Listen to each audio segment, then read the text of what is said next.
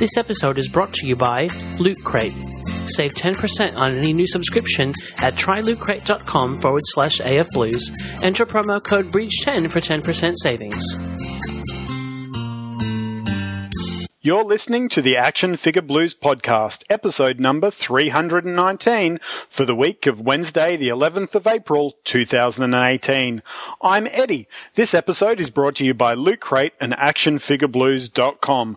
Tonight, I discuss the Han Solo Force Friday event and go in depth on the 1995 Kenner Superman Man of Steel toy line.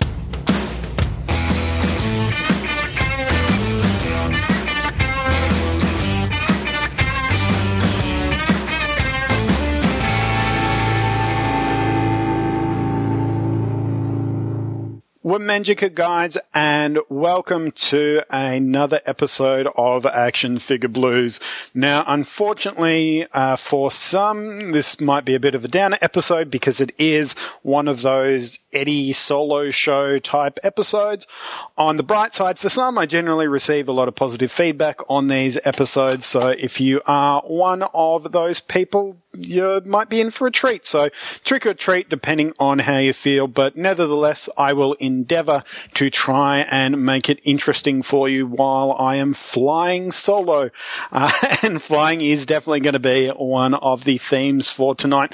But before I delve into that main subject, I want to talk a little bit uh, on the Force Friday events. I'm using that term generally. I haven't really heard it thrown around too much, but for those of you who don't know, a Force Friday uh, is usually happens on a Friday, as the name might suggest, and it generally revolves around new Star Wars merchandise being released uh, for an upcoming movie, which we do currently have. Uh, believe it or not, in a few weeks, Han Solo will be opening, and on uh, this past Friday, as I am recording this, the Friday the 13th, a uh, bit of an ominous name, maybe not a good idea to release a toy line on.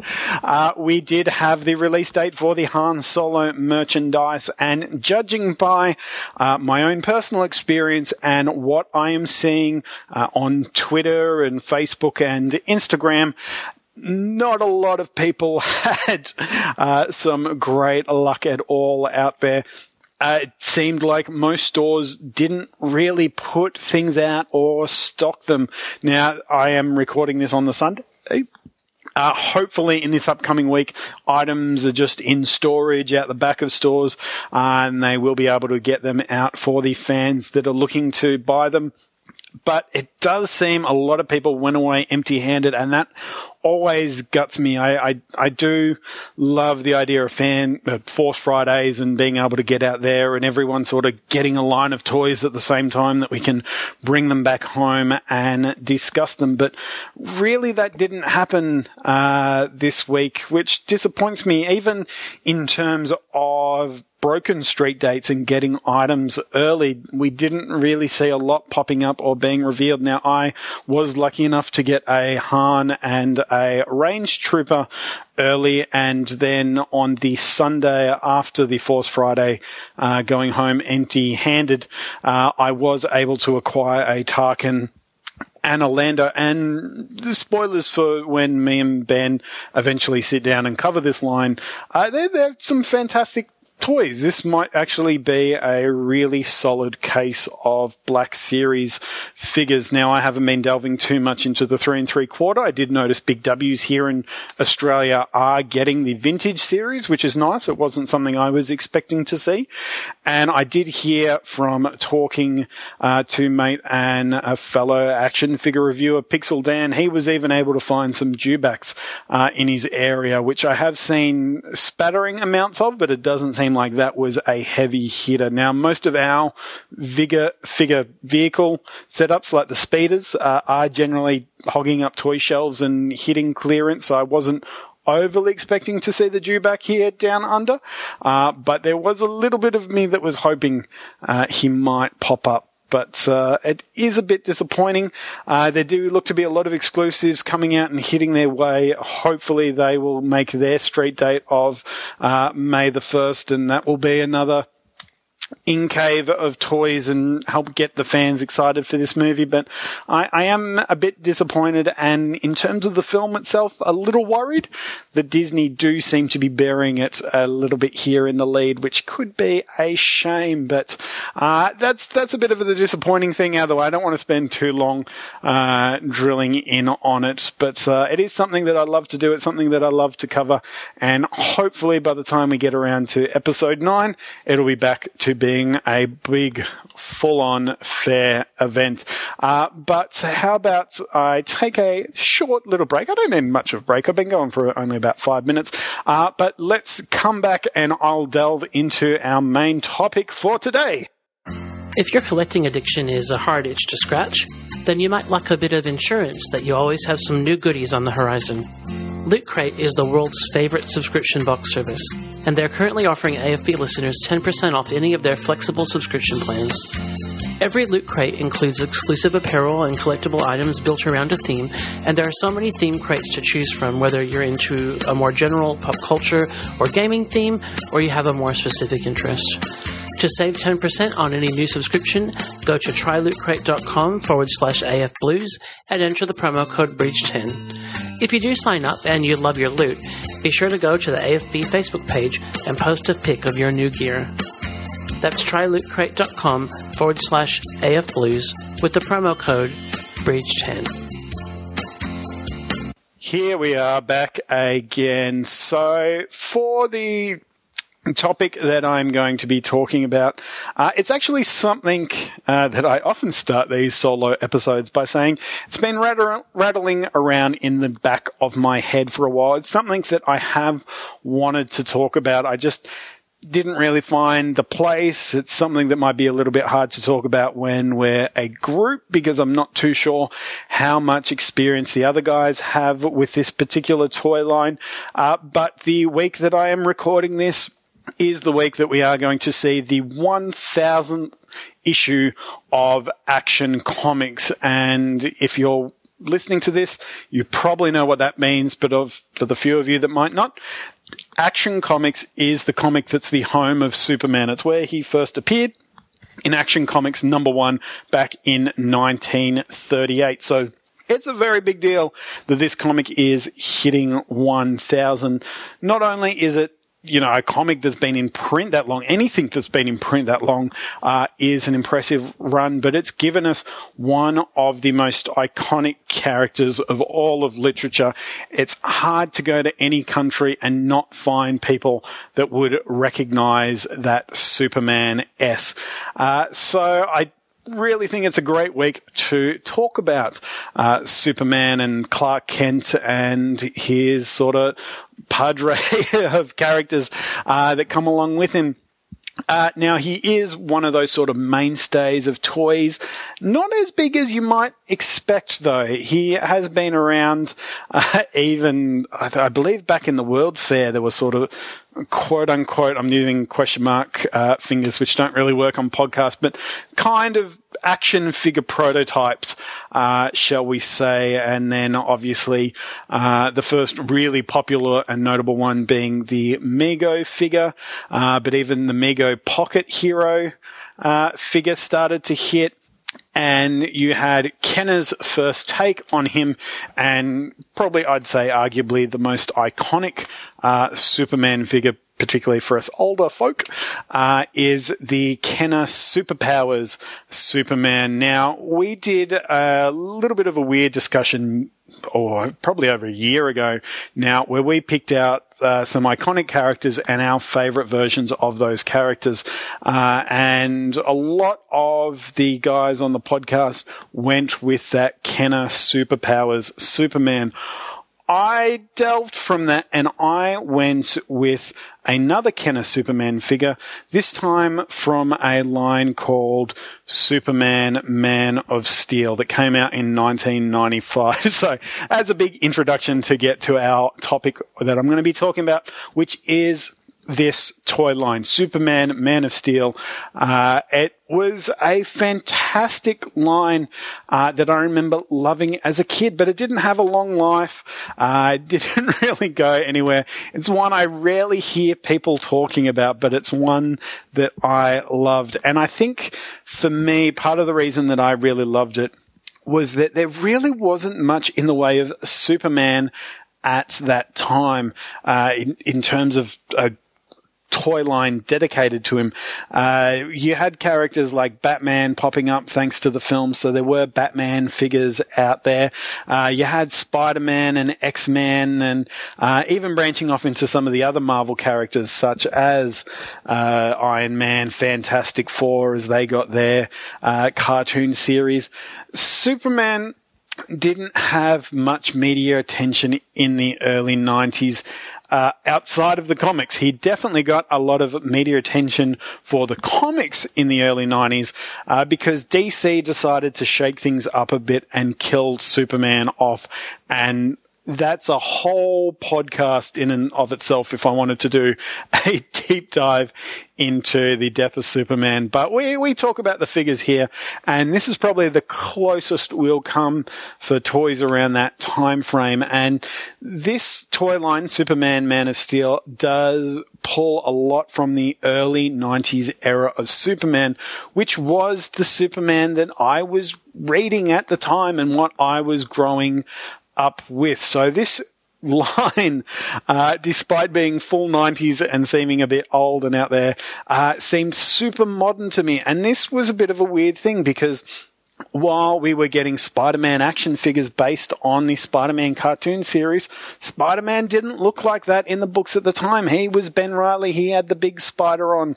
Uh, the X-Men were starting to wear their weirder space jumpsuit stuff that they were wearing in the end of the 90s and didn't necessarily look like the Jim Lee 1992 cartoon series figures we were getting. Wolverine had had the metal pulled out on him and he'd gone all Neanderthalish and didn't really look much like the figures that we were getting. Now they did do figures on these uh, looks that I've described, but generally what would happen, that figure would finally hit right as that story was wrapping up in the comics, so you didn't really have it at the same time. And this line of toys does have that, but for me, as I was picking up Superman, it seemed to match more than any other toy line. So I was very happy about this as a young, uh, sort of nine, ten year old when these were coming out. Uh, and I was really getting into comics for the first time. And so this line excited me. Now it came out at a time where I didn't have the internet. Uh, I, the internet wasn't something that was used for nine year olds to collect toy news on. So it was literally just me walking into my local toy store, seeing it on the shelf and poof, my mind was blown. It had this sort of beautiful red and yellow card art that really snapped and grabbed my attention. There was some wonderful sculpt work going on. Now, if you're familiar with Kenner, you sort of know these style of figures. There were a lot of figures in this design. It kind of reminded me of like the Jurassic Park figures. You had a Batman line that was kind of a pr- tied in a little bit with this one. We'll get into it, but uh, the Legends of Batman and there were a lot of, particularly movie tie-in figures, generally came across with this style uh, of toy, and it was a sculpt that I liked, so it did draw me in and grab my attention. Uh, wonderful packaging, as I mentioned. Had these colourful cards that would come with it that had the designs of the characters on it, and it really pulled me in. And I remember being devastated because mum wouldn't buy it for me. It was one of those cases of like, oh, mum, look at this toy. Oh my God, this is one of the greatest things ever. Mum, can I have this toy? What do you mean? No, you're breaking my heart in the stupid way that I used to think every other kid gets a toy a day except for me. Oh, it's so mean and harsh. Why won't you buy your son a toy? Don't you love me, mum? If you love me, you'd buy me this toy. No, was not happening. I had to go away, tail between my legs. Uh, but do you know what? I worked my little butt off. Well, I was still a fat kid as a 10 year old, so my big butt off, uh, trying to get money to buy this figure. Now, if memory serves me correct, uh, I was around, so it was maybe $10 Australian at the time. It was probably much less in the US. Uh, our conversion back then was horrible, uh, but it was around ten dollars, might have even been eleven, uh, that I purchased my first figure from this series with, which was Power Flight Superman. So Power Flight Superman was your 90s Superman post the death of. So as he's more well known, uh, mullet Superman, which uh, is more of a term I need to get used to saying. I actually used to call him in the 90s Seinfeld Superman because his hair looked like Jerry Seinfeld uh, to me, but that's a one off. So if you hear me say Seinfeld Superman in this episode, I'm referring to Mullet Superman. And he was the figure that I picked for my favorite version of the last son of Krypton. Uh, he came with chains that you could break off his arms. He had an action feature where you'd sort of just move his arms slightly forward and they'd flick up into the flying pose. His head would sort of jawtle back to give it a slight look as if he was flying. Now, the articulation on him wasn't great. His hands were kind of locked together in a way that if you're moving one arm, the other arm generally moved with it. You could get them separate, but you'd be getting that sort of scary ratchet click uh, that you could get at times. Uh, his head was kind of locked in because of the look back flight mode, uh, but it could look up and down.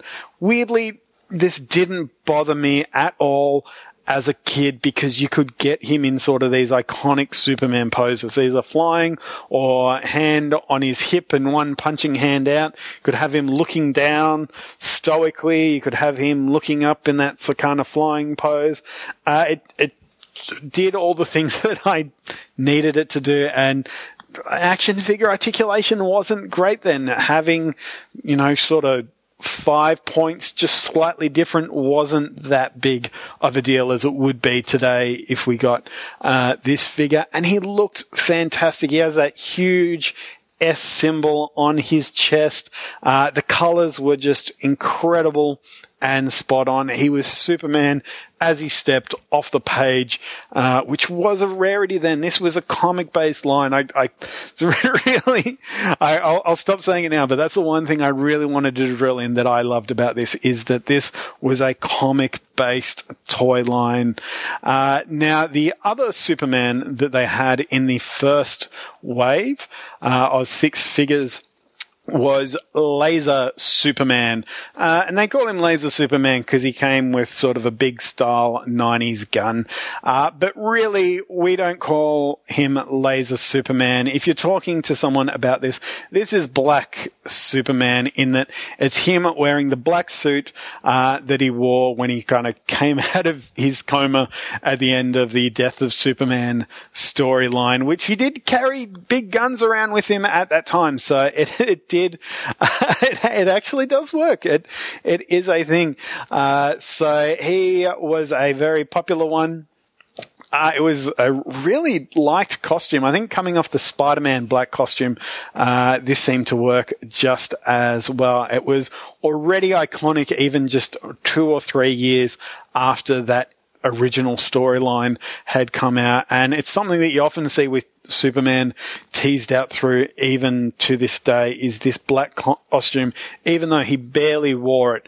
Uh, but it was a fantastic choice. And this is something that they didn't do a lot in the 90s and even early 2000s that I wish they'd done. We got all these different variations on characters like Spider-Man and Batman and they just invent laser swimmer, Batman, or jungle attack Spider-Man, and you had all these different costumes that the characters had worn, even for small points, in the comics that you could pull from and put a design on, and it would be collectible, but they really weren't doing it. So uh, the fact that they actually pulled from the comics for their variant of Superman here did please me. Uh, now let's bookmark this conversation because things did change in the future here with this line, but we, will wait on that uh, for a tick.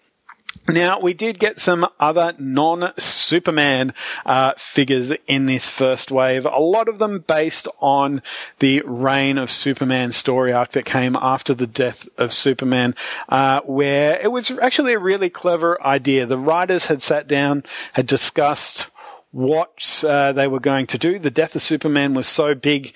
How do we kind of bring him back? How do we tease people that he's coming back?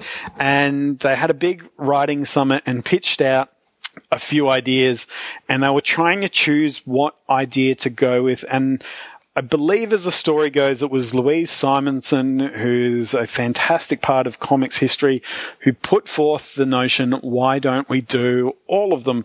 So you had four, these four different, uh, Superman-like characters running around Metropolis, uh, basically trying to be Superman. And it was a great way of showing, uh, the reader what Superman is and what Superman can mean, but also that it's hard for one person to take that place and here's sort of four different people filling in different notions. And we don't get all of them, but we get a couple of them here. The first being Steel, uh, which is John Henry Irons. Uh, he's kind of like the Tony Stark of uh, DC. Would be a comparison that happens a lot.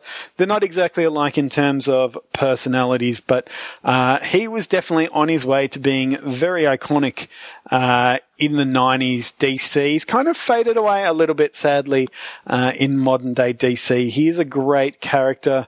Uh, unfortunately, he's probably best known for the horrible shark. Uh, Shaq uh, movie uh, that came out the next year. Uh, might be why they were pushing him heavily in this toy line is that they knew that there was a movie on the way. Uh, but his design is just really cool, sort of this literal Man of Steel uh, outfit, but still has the S symbol and the big red flowing cape. And he came with sort of, he used to have a big hammer. That was sort of his weapon gimmick. And he had a special feature that you could squeeze him and he'd swing the hammer around and be able to knock over his foes there. He, he's a great uh, figure. I did love that action feature. I used it a lot for the swinging and bang. He had, uh, he didn't have any vac metal on this one, but he, he had a nice shine uh, to the paint, which was very cool. And uh, it was just great again. Once again, getting a new character from the comics was something that did uh, excite me and get my blood kind of running. So I was extremely happy to see him, uh, as well as the next character, which was the newly introduced Superboy. Uh, so the term Superboy has been around for a while. Generally in comics, up until the 90s, it had referred to a younger version of Clark. Uh, Superboy in the 90s, though, uh, was hinted at being a clone of Clark ended up being he was kind of half Clark, half Lex Luthor clone. He had some powers similar to uh, Superman. He had some different powers, such as tactile uh, telekinesis, uh, but he had a very uh, cool design. Now, some people are going to laugh when they picture him uh, and me saying a cool design, but you know what? In the 90s, it was cool. He had sort of that kind of sleek Spider-Man leotard look, but he had the leather jacket on and he was wearing the Woody Harrelson, uh, natural born killer sunglasses and he was just badass. And they replicated him really well in the Superboy figure. This was probably the best sculpt out of that first line of figures. I just really love this figure. He just really popped once again, it was another new sort of side character from the comics that we were getting in. He was Superman still. He had the big S symbol on his chest that just really popped with a vibrant red and yellow. Now, his action feature was kind of shitty. Uh, I'll be honest. He had these weird, uh, kind of machine hand pieces that if you twisted the right way, they'd sort of shoot off his arm. I could never really quite work out what they were meant to be, uh, but uh, they weren't really the highlight of the figure. The highlight of the figure was the figure itself. Now, unfortunately, as a kid in the 90s, I lost my Superboy pretty much at the time that these guys had disappeared off shelves, so I couldn't pester my parents to uh, take me down and buy me another one or even work my butt off and buy another one. He was just gone, and that did that did devastate me for a bit. It's one of those when you talk about action figures you lost as a kid this is definitely one of those toys that's going to be the first to spring to my mind. This and the G.I. Joe version of Blanka from Street Fighter are the two main horrible uh, images in my mind of losing a figure uh, as a kid. Now, one thing that they probably did smart on this figure was that they didn't have the glasses on his head sculpt. He didn't come with glasses or it was just a plain face, which probably was for the best. The thing that you generally dates a Superboy the most uh, is the glasses, but uh, still a great figure. I might even, once we're done, uh, start having a little scan around eBay to see maybe I can uh, uh, dig one up. Uh, but lastly, what line would it be if you didn't have a villain. And Superman has some iconic villains from Darkseid, Lex Luthor, Parasite, Mxyzptlk, Banshee, Toyman, so many great villains. What villain do you go with? They went with Conduit. So, Conduit, you might be asking, who's he? You not something to be ashamed of. He is a very minor footnote uh, in terms of a villain uh, when it comes to Superman, but he did just have a big arc in the Superman book. So they were pulling out a new Superman uh, character and putting it in here, which is kind of fair enough. Like, uh, as I said, one of the things I loved about this line was it was based off its most recent comic books. Now, those issues I didn't read as a kid. I knew him from another weird uh, place, but I had this book that was a uh, kind of Where's Wally, but with Superman characters. And there was a page where it was based around Conduit attacking Metropolis, and you had to find Superman in uh, all the crowds fleeing to help him save the day, uh, whatnot. And he's not a bad villain, even though he is generally small and hasn't been used uh, too much. He was a character that uh, used to be in Smallville and got this weird kryptonite radiation uh, from living, uh, well, being born at the same time that Clark's rocket crashed and he grew up as an enemy of Clark in Smallville. So he's actually kind of more of an enemy to Clark Kent than he is to Superman. Uh, he's kind of got these weird, uh, pipes coming out of him. His suit is kind of, uh, piped up. Uh, he's an interesting design, not super rememberable. Uh, generally speaking, if you're talking to people and they know Conduit, it's usually because they remember him from this action figure line and that he was a character that made it into the choice of being a figure. Now, they did hedge their bets. He was a short packed uh, in the case, so there were far less of him made than the other figures. Weirdly, though, he still became the peg warmer. Uh, the most packed, which was the Power Flight Superman uh, and Laser Superman, were the ones uh, that flew off the shelf. Uh, you still had a fair bit of luck um, finding a Steel or Superboy, but they did also go. But Conduit, even though he was the short packed one, still lingered on uh, the toy store shelves and was there for a while.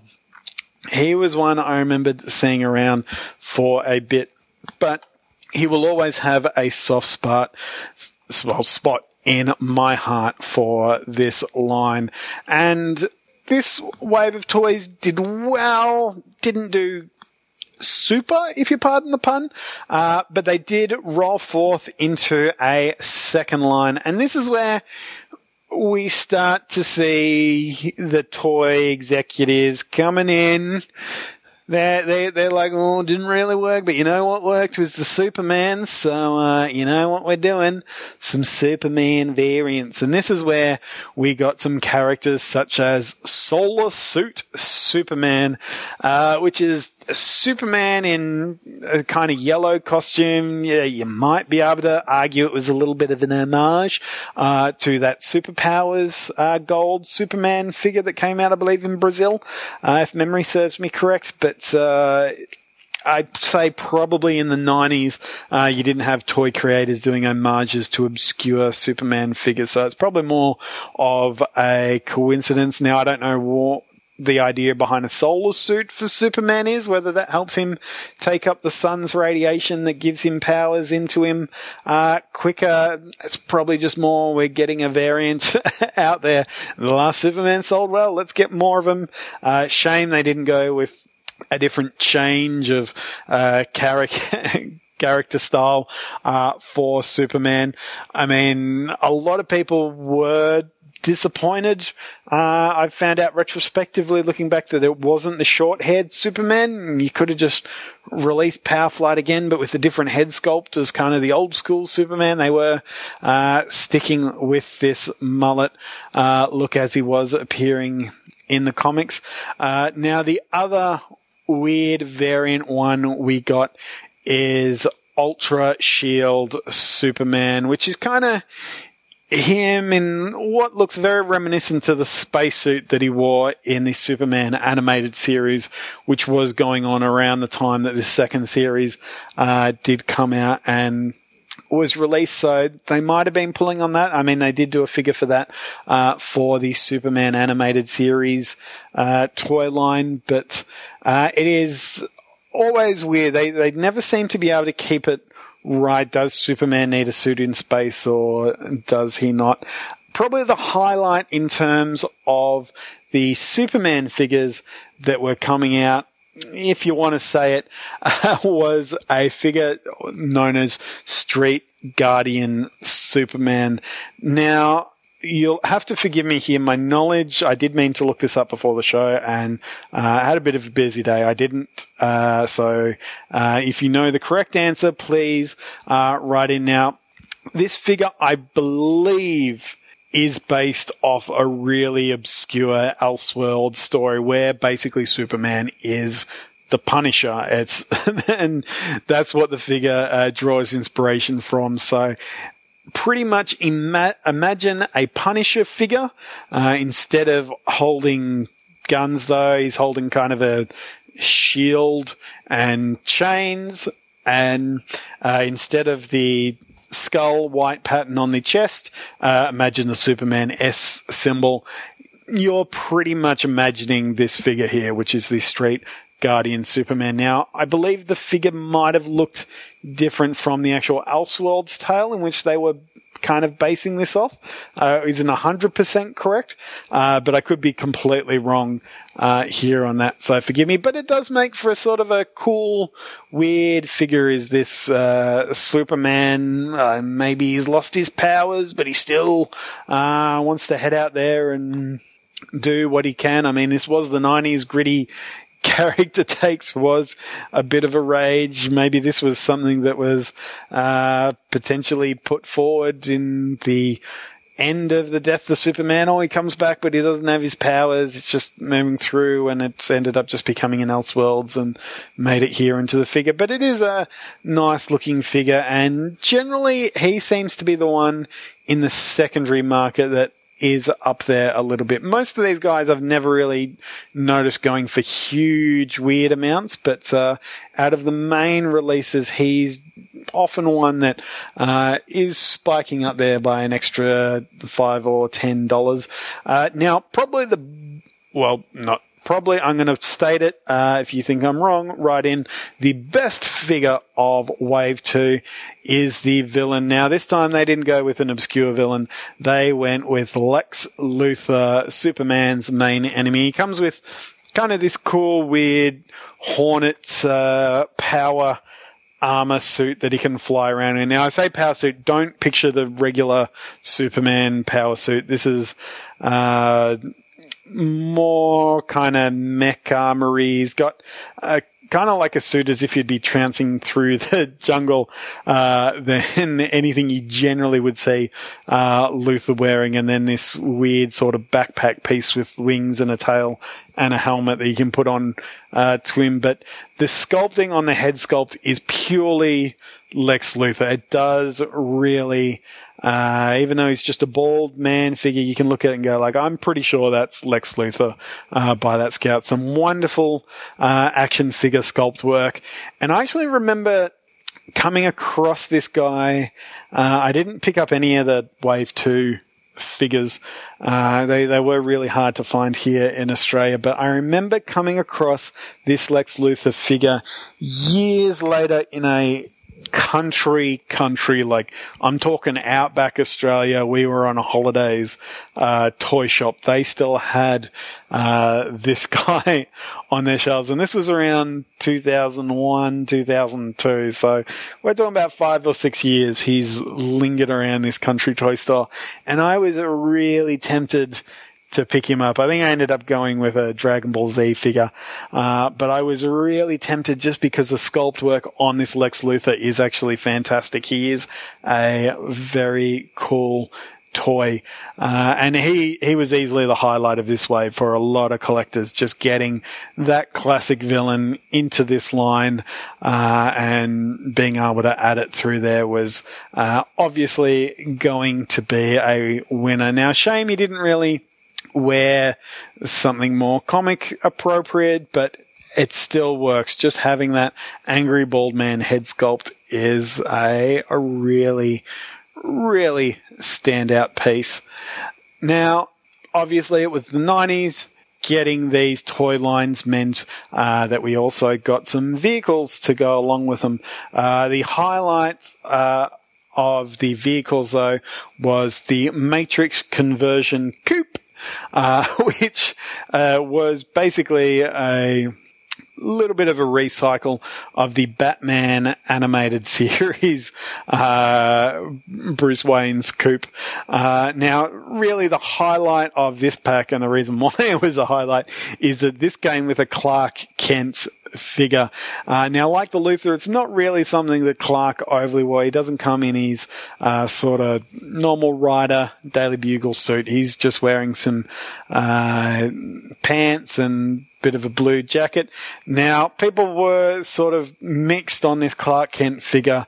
Uh, I remember originally I'm talking as if I'm talking about experts. We were kids on the schoolyard, uh, but it seemed like he was the short-haired uh, Clark Kent, but uh, it was, uh, you know, you had the long-haired Superman, but uh, he does have a ponytail sort of tucked around his head there in the sculpt, so he's meant to have just kind of tied it uh, behind his head here. But a lot of people wanted this car set just for the Clark Kent figure.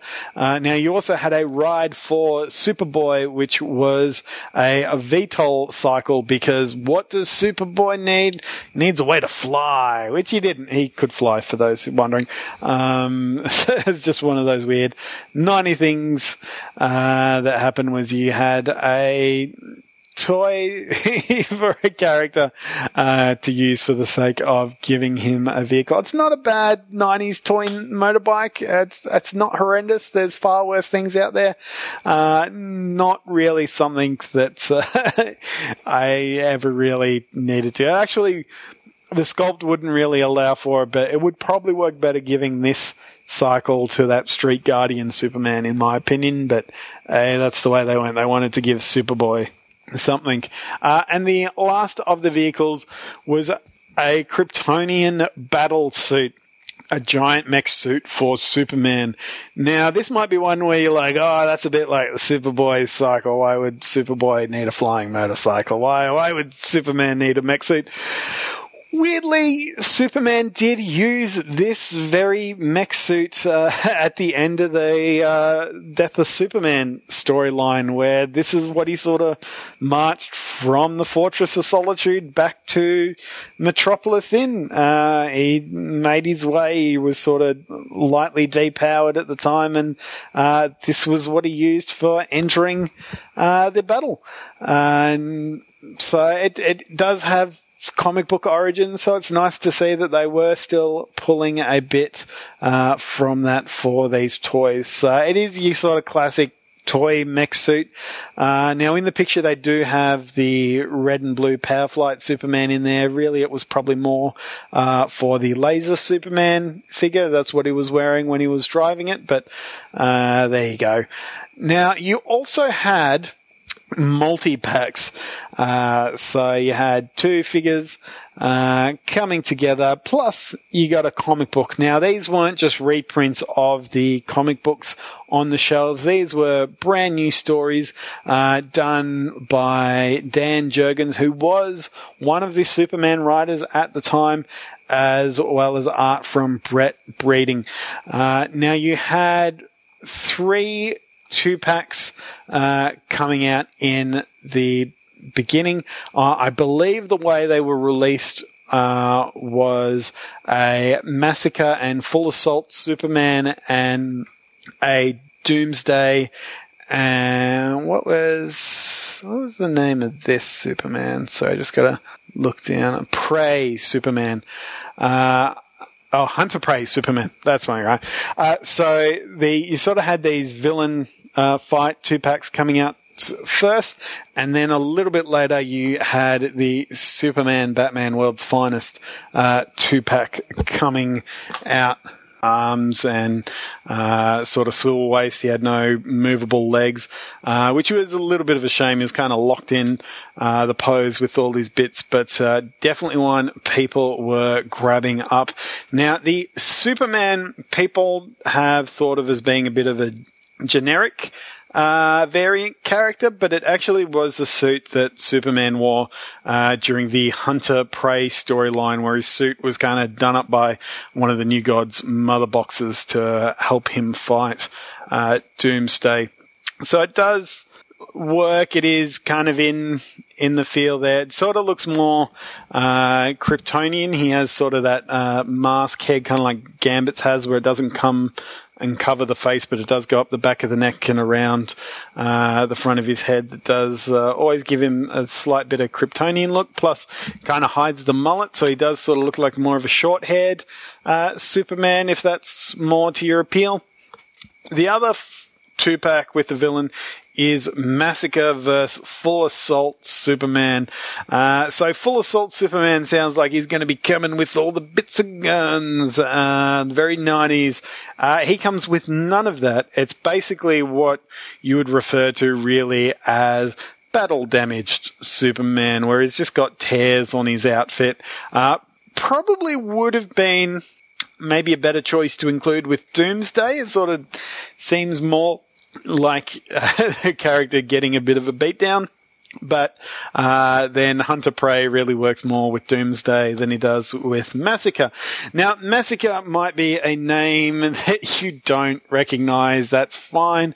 Massacre is a lot like Conduit, where he's a character that had recently appeared in the Superman 90s books. Uh, he was kind of like this space alien guy that went around basically killing for fun. He was sort of like if Darkseid was a serial killer and he comes to Earth and he fights Superman, and that's that's kind of it. That's that's kind of his his story. Uh, not a huge part, not uh, overly iconic in any way. Not really as good of a backstory as even Conduit uh, had. He was just kind of another Doomsday-ish character. I mean, that Doomsday did well, so maybe they're trying to hit uh, gold again. But uh, once again, probably a character most iconic just because of the fact that he came out uh, in this line.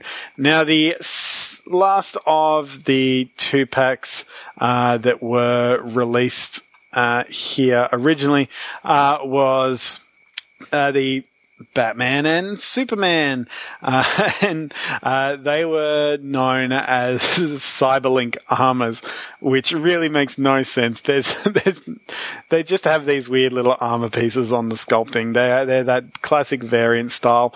Uh, now they did mix this up. There there was a Walmart uh, released version of these guys uh, that had sort of more vac metal uh, to give them a bit more of a shine. Uh, now, it was a new sculpt on the Batman, as far as I can tell, as well. They didn't reuse this from any of the Batman lines, I don't believe, and the Superman's a new sculpt, so that's kind of nice uh, at least. And there was also a platinum edition done for comic book stores uh, that did include a comic book, but uh, really it, it, just had sort of silver on the comic title. It wasn't really a uh, fantastic uh, exclusives there. Now there was a series that came uh, after this Superman line, uh, known as Total Justice, and they did do mail-ins using these sculpts uh, and still called them cyberlinks. Uh, so it, it does kind of tie these lines together, which I'll get into in a little bit here. Uh, so, um, but these Superman and Batman figures did really well. So when they got around to doing their second line of two packs, uh, guess what? It was old Superman, Batman team ups. So probably the best of the two is you got a Power Flight Superman with a Crusader Batman. So these are uh, the iconic versions of these characters coming out.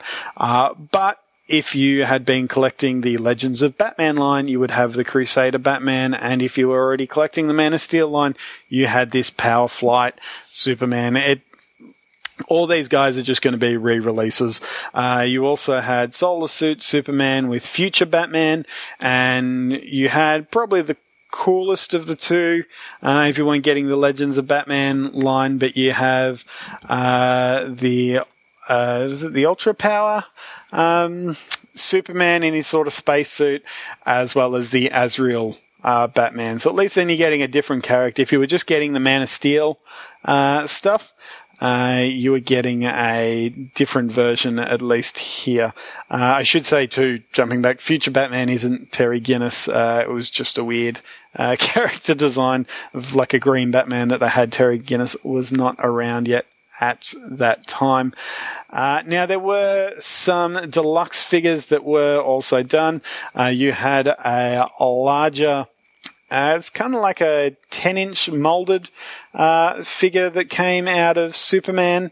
Uh, I, now I believe this sort of ended up uh, later on in Jerry Seinfeld's apartment. I could be thinking of something completely different here, but I feel like this figure ended up uh, somewhere pop culturally. I know he had a Superman statue that sort of changed a little bit uh, in that series, and I think this was one of the versions uh, of that. Uh, now you also had some deluxe uh, basic figures, uh, which was a heat visor Superman that kind of looks more along the lines of the Eradicator. Uh, he has kind of this weird blue suit, so it also might have been early inspiration behind the electric blue Superman, but he has light up heat vision eyes that make him look like Cyclops and a big cord that connects the two. Uh, we also have a blast hammer uh, steel. So this is steel where he's actually vac metalized. Uh, he's in sort of a less of a posed standing, and he comes with two hammers that can shoot out of a shield uh, that he owns. And they also went uh, for a larger 12 inch scale uh, figure with sort of cloth cloth goods, kind of harkening a little bit back uh, to that uh, Mego era. Now there was one where the figure originally had an embroidered S on the toy. Now I believe this was an FAO Schwarz exclusive, and then the main release, uh, which was a, a Kmart exclusive, uh, had uh, just kind of one of those iron-on uh, pattern sheets. Uh, so that was everything that was released for the toy line, but it wasn't everything that was made for the toy line. Uh, one of my favorite things to look at when we go back and delve in uh, are unreleased figures that happened uh, to be shown in some form uh, that didn't necessarily come out with a line. But unlike a lot of these stories, uh, there were actual ways to get a hold of kind of most of these. So uh, first off, we have what was known as the Kryptonian. Uh, really, the Kryptonian was actually one of those four Reign of Superman characters uh, known as the Eradicator. Kind of, he was a bit of a grey spot. He represented Superman's Kryptonian side, uh, but uh, he he was a grey. You weren't quite sure if he was a good guy or a villain. He sort of had a lot more harsher tactics than Clark uh, would usually use. Uh, but he was originally meant to be in the third wave. Uh, didn't end up happening, but you were able to acquire this character if you subscribe to ToyFare. He was one of those mail-in figure offers that they ended up doing. So he did make his way out uh, onto uh, people's toy shelves thanks to them Another character that uh, really disappointed people uh, that we didn't get was Metallo. So obviously classic uh, Superman villain, giant robot, and this is sort of him with a big skull, roboty, scary face. Uh, now he was originally shown off at the '96 Toy Fair. Had kind of this vac metalized look, didn't end up uh, coming out uh, in the line. Obviously, the line ended up cancelled at this point, uh, but you were able to get a hold of him uh, later on in a line known as DC Superheroes, uh, where he was paired up with a sort of generic uh, Superman figure. So he did get out there. People were able to acquire him in this style. Now, the one of this third wave that unfortunately, as far as I know, uh, did not make it out there was Street Guardian Superboy. So running off that theme off the last wave where you had Street Guardian Superman, same concept, but with Superboy. So his design is sort of less Punisher, more along the lines of any kind of, the best I can go with is if you think of any like Sunbow cartoon version of like a Hispanic street gang kind of character. Maybe he's got a heart of gold under there as well. So they want him to look kind of tough, but at the same time, uh, they, they're to win him over. He's actually to help save the rec center at the end of the day. Uh, he's got a bit of a bandana, like a leather jacket that also has the, uh, pauldrons of a American football player. And he came with some sort of snap on gold armor pieces, which doesn't really work on the street side side. But he, as I said, as far as I know, did not come out in any uh, fashion or form. So he's one lost to the ages. But uh, if you were after a way to add more Superboy to your Man of Steel shelf, don't threat uh, I do have another option for you because there was going to be another two pack uh, that did feature Superboy as well as King Shark uh, coming out. So both all new molds. Uh, so Superboy kind of in more of a wetsuit design with a flying surfboard. Now Superboy, the '90s comics was living in Hawaii, was a surfer, so uh, did kind of work. King Shark was one of his main villains, so actually kind of fitting, not necessarily an iconic Superman character, but an iconic Superboy character to fit in there. So that actually uh, did work quite nicely. Now, these figures did end up coming out, and once again, uh, much like Metallo, they were released uh, still together, uh, but as a two pack under that DC Superheroes uh, toy line. But that wasn't all. Uh, even though it was all of the figures, there were actually going to be some playsets. So there was going to be a cloning lab, which for some reason in the Toy Fair images uh, show Superman cloning Conduit, which I don't really know why or how. Uh, now I would have assumed there'd be some sort of weird Play-Doh thing going on. It just looks more like uh, one of those weird uh, human-sized test tube bed things. I think of what was in the Deadpool movie because uh, that's always my go-to pull. Is I got to fit in a Deadpool reference in there somewhere. Uh, so really, this was probably more meant to be for Superboy, but they've kind of mixed up the characters here again. And what would have been cool is there was also a bank play set. So you could have the wall smash in. It had all sorts of different money bags and gold bars, but you could also take uh, the safe bars and they were bendable, so you could have Superman take off the safe bars and wrap it around the the villain there to hold him till the police come, uh, which would have been a kind of cool playset. And it's one you could have used it with a lot of different figures. So I I feel like that that one's the biggest shame uh, in terms of ones that we missed out on there. But uh, that does pretty much bring me to the end of the Superman Man of Steel uh, toy line. But as I did hint, uh, the line did have spiritual uh, excesses. You had the Total Justice, which did start to bring in other DC universe characters. Uh, so you had ones like Green Lantern, uh, the Flash, uh, Green Arrow. Now, all these guys were their new incarnations. Wally West, uh, Kyle Rayner, uh, oh, I'm blanking on Green Arrow's name, uh, Connor Hawke, uh, and so they were coming straight off the comic shelves. Now that was based on a video game, which was a weird choice, but it did get a lot of uh, DC characters back out there on the shelf. Scotty would be very happy to know that it was his favorite version of Aquaman with a beard and the cut off hand uh, was out there.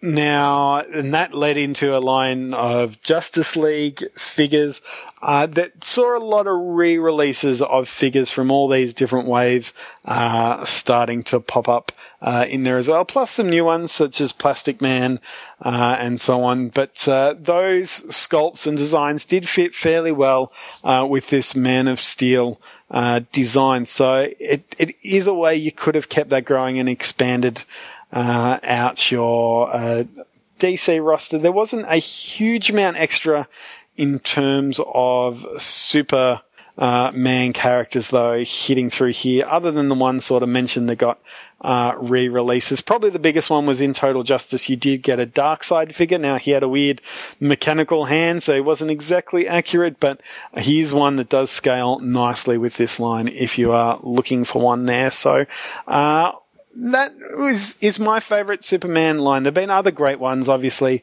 DC Direct did a lot of great Superman stuff, and uh, we've seen some cool stuff and a lot of character range uh, with things like DC Universe Classics. But uh, this is always sort of the toy line I'll think of uh, when I think of Superman, which uh, does bring me to the end of a, another episode.